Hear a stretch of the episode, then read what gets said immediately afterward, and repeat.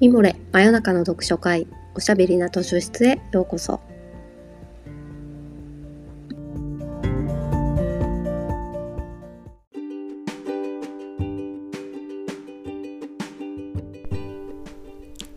こんばんは。講談社ウェブマガジンミモレ編集部のバタヤンこと川端です。おしゃべりな図書室では水曜日の夜にほっとできて明日が楽しみになるをテーマに皆様からのお便りをもとにおすすめの本や漫画紙フレーズをご紹介します。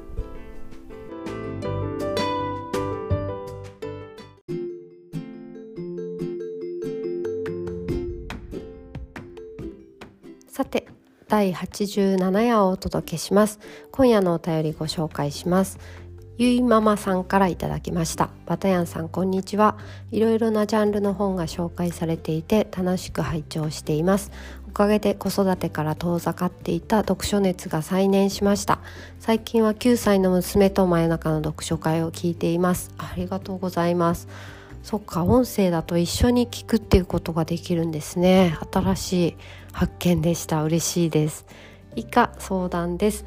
コロナ禍で中止されていた発表会や運動会が小規模ではありますが再開されました。繊細な我が子はコロナ禍で人と関わらない生活に慣れてしまい人前に立つことがすっかり苦手になってしまいました。また成長からか人と自分を比べてしまうようで言葉にできないもどかしさでもやもやしています。嫌なことから逃げ出したい子供にこの壁を乗り越えたら成長できるからとありきたりの言葉しか言えない自分が残念です。子供が想像のと翼を広げて疑似体験ができて壁を乗り越えられる本はありますかといただきました。ありがとうございます。そうですよね。なんか私の友達で小学校3年生の男の子がいる息子さんがねいるんですけど3年生でクラス替えになってからはもうずっとマスク生活だからクラスの子の顔をちゃんと見たことなくってこの間初めてマスクを外した隣の女の子の顔を見てあこんな顔してたんだって思ったっていう 話をしててそうかと思ったんですよね。給食もね前向いて1人ずつ食べるみたいな生活だったりしてねコロナ対応の日常学校生活がデフォルトになっているとまたその前に戻すっていうと違った戸惑いがねあるかもしれないですよね。そんなゆいママさんに今日ご紹介する勝手に貸し出しカードはイラストレーターの三好愛さんの「ザラザラを触る」というエッセイの本にしました。こちら、えー、大人向けのエッセイ本なのでちょっと漢字とかは、ま、普通に大人向けに難しいところもあるかなと思うんですけど三好愛さんのイラストが間に挟まれていてこう絵本のような趣で読めるのと内容自体は難しい話ではないので一緒に読んでいただけるんじゃないかなと思ってこの本を選びました。三好愛さんのイラストご覧になったら見たことあるってわかるかもしれないですね。ちょっとこうシュールなというか可愛いんだけどブラックユーモアがあるような雰囲気のイラストなんですけど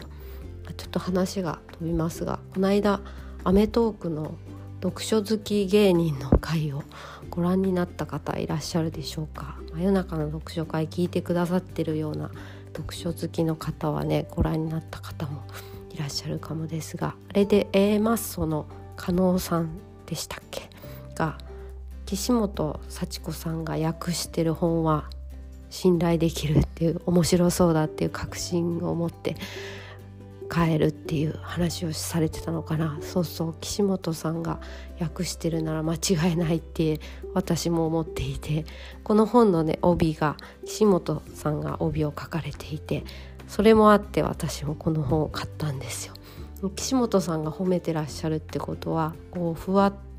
ふわっとしたゆるいエッセイじゃなくてちょっと毒があったりとかブラックユーモアがあるエッセイなのかなという期待を持って読んだ本でした。なんでこの本にしたのかというところからお話ししていきたいと思います。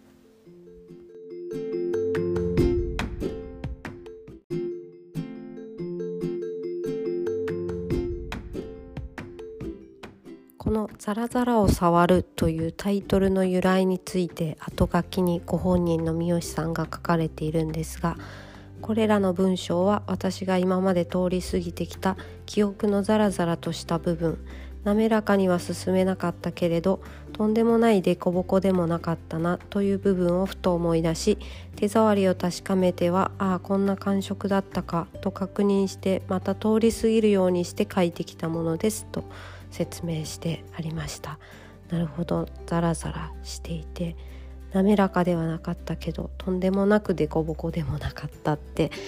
わかるような感じがしますよね。可愛いですね。でこの本をどうして選んだかっていうと、えっと、そういう鼓舞したり扉を開いてくれるようなタイプの本ではないかもしれないんですけど私の中の小学校34年生ぐらい9歳とか10歳ぐらいの頃のザラザラした部分をちょっとこう呼び覚ましてくれるようなエッセイだったんですよ。でももう今となっては忘れてしまっていた感覚も結構多くてもしかしたらゆいママさんのゆいママさんだからお子さんはゆいちゃんですかね。間違ってたらごめんなさいですけど、まあ、ゆいさんとお呼びしましょう。ゆいさんならわかるなっていうのがもしかしたらあるんじゃないかなと思ってちょっと読んでみてほしいなっていう気持ちでおすすめしました。この本の一番最初にですね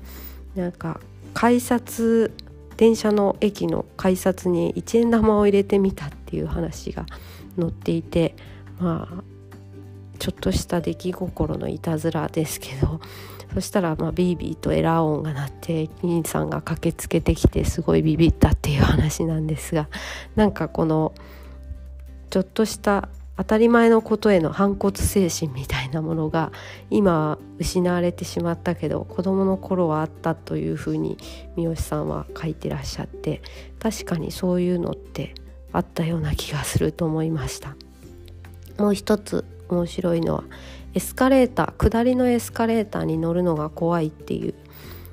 こう足をねどのタイミングでどう出したらいいかわからなくってでも後ろからどんどん人が来てしまうっていう焦りと合わさって今思い出しても冷や汗が出るっていう風に三好さんは書いてらっしゃるんですけどその感覚は分からんではないなって思うけどもう私にはすっかり怖いものではなくなっていてなんかそんな風に大人になってツルツルになってしまった感覚っていうか慣れちゃったっていうのがねたくさんあるんだなって思ったりしました。もう一個結構インパクトがあったエピソードをご紹介しようかな。なんか教室で授業中に気持ちが悪くなっちゃってちょっと吐きそうになってそしたら先生がトイレまで付き添ってくれるっていう話になるんですけどトイレまで行くまでもなくちょっと戻しちゃいそうになっちゃうんですよ。ちょっとこういう話が苦手だったら飛ばしてほしいんですけどそしたらねそのちょっと熱血感みたいなクラスの担任の先生が手を差し出してお椀のような形にしてここに入っていいぞっていうわけですよ結構びっくりするでしょでその幼かったというか小学生の頃の三好さんはえっと、別にこの手に吐かなくてもいいんじゃないかっていう床に吐いたって一緒でしょって思うんだけど差し出してくれた手を避けたら逆に悪いかなって思ってその愛情っていうか優しさを拒否するみたいで。でそこに本当に吐いちゃったら先生がちょっと逆にギョッとしてるっていう本気でここに吐くと思ってなかったっていう、ね、ギョッとしたことにちょっと気づいてしまって傷ついたっていう話が出てくるんですけどなんかそういうことってありますよね。先生のこう表向きの熱血感だったり優しさだったり大人としての対応の隙間に本音が垣間見える瞬間とかなんか本当はイラッとしたんだろうなって思ったりすることって小学生34年生ぐらいの頃私は結構敏感に感じる子供であ今先生こんな笑ったけど本当はすごいムカついたんだろうなとか思う子だったんですよ。でもそれどうだろう今の方が額面通りに受け取っちゃうかもしんないですね。でもちょっとやだなそんな手を差し出してきてここに履けとかいう男の先生いたらと思ったりしました後半でももう一つぐらいエピソードご紹介したいと思います。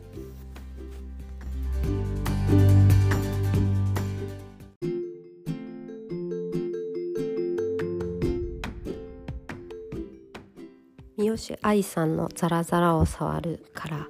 もう一つ好きなエピソードをご紹介したいと思います。お友達にかけられた呪いの話が出てくるんですね。中学生の時に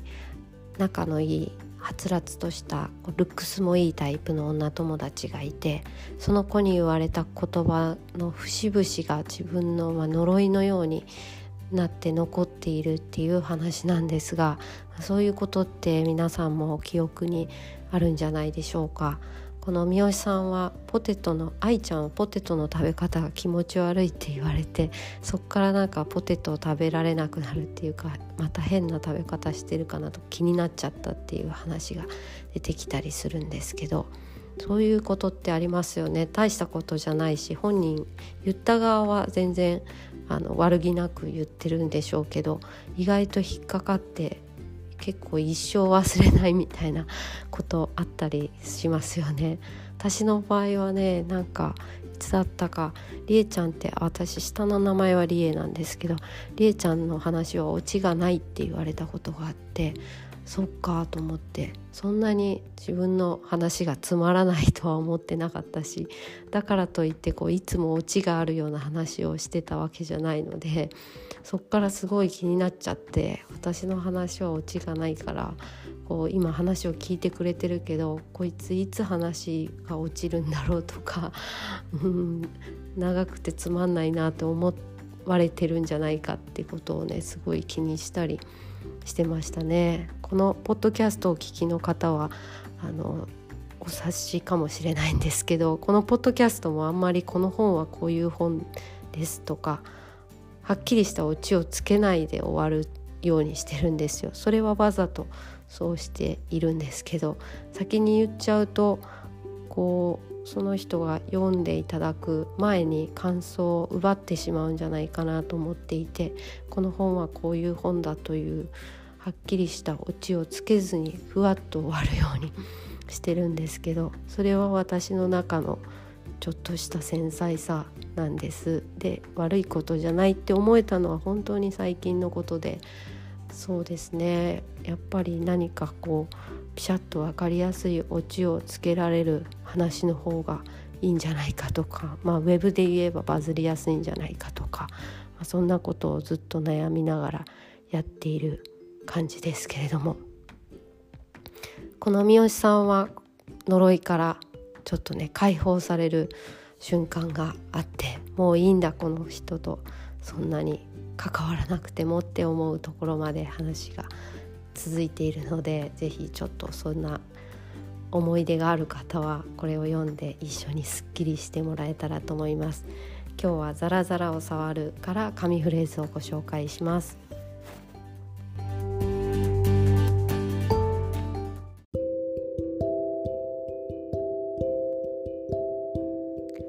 テスト4教科あって間の休みが10分ずつなんです。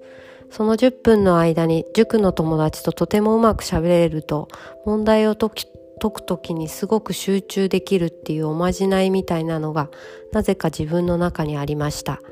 だから10分の間に友達と楽しく盛り上がれる小話みたいなのをあらかじめ用意しておくんです。お互い笑いながら気持ちよく休み時間を得られたという成果を得られること、得ることができた時は、大抵テストでいい点が取れたんですね。とあります。上手に集中という章に書かれてるんですけど、こういう、こういうことができると、こっちがうまくいくジンクスみたいなおまじないって書いてありますが、そういうのありますかね、ゆいさんも。私もあったかな何だったかなでも、こう、小話を絶対盛り上がる小話を用意しておくっていいなって思って さっきのオチがないって言われた私はそっか絶対笑ってもらえる小話をあらかじめ用意しとけばよかったなってこれを読みながら思ったんですけどそうですねなんか例えば前髪がうまくいったらとか学校に着くまでに信号に一回も引っかからなかったら今日の発表会もうまくいくとかなんかそういうこっちがうまくいったらこっちもうまくいくみたいなジンクスを見つけるといいんじゃないでしょうかって思ったんです。どうだろう？あの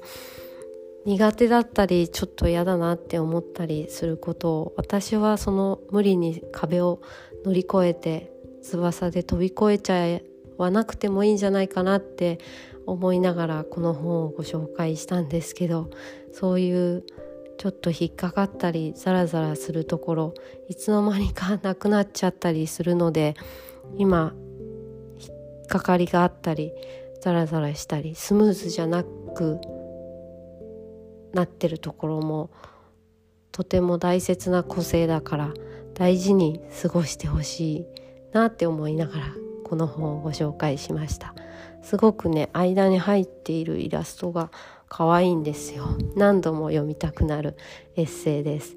お二人で楽しんでいただけたら嬉しいです。リクエストありがとうございました。皆さんも最後までお付き合いいただきありがとうございます。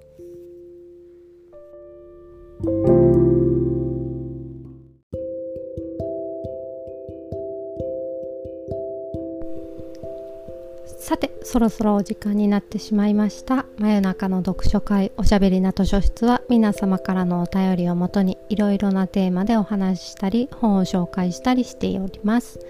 ミモレのサイトからお便り募集していますのでぜひご投稿ください。また水曜日の夜にお会いしましょう。おやすみなさい。おやすみ。